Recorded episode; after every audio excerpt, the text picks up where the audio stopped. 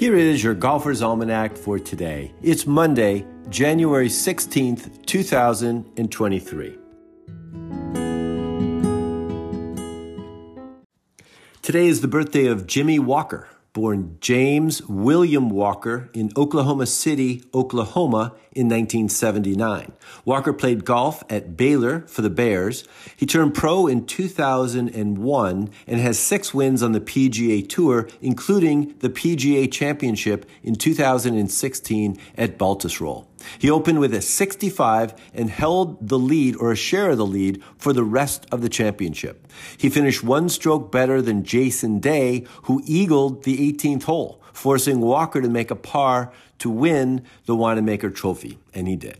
The PGA Championship was Walker's last win on the PGA Tour, though he did contract Lyme disease in 2017. Happy birthday, Jimmy. Today is also the birthday of Gail Graham, born Gail Anderson in 1964 in Vanderhoof, British Columbia, Canada. She played golf at Lamar University in Texas for the Lady Cardinals and turned pro in 1988. Graham has two wins on the LPGA Tour and finished in the top 10 in all the majors that she competed in. Happy birthday, Gail.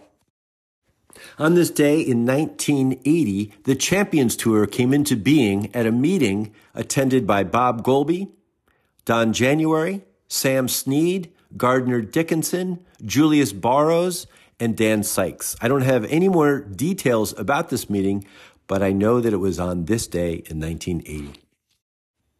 Here's a quote today from Walter Travis, again from the Walter Travis Society website.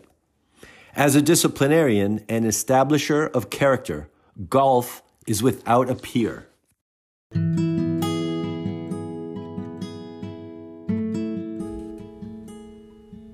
That's it for today in golf history. Play fast, repair all the pitch marks you can find, and keep your golf ball in the short grass.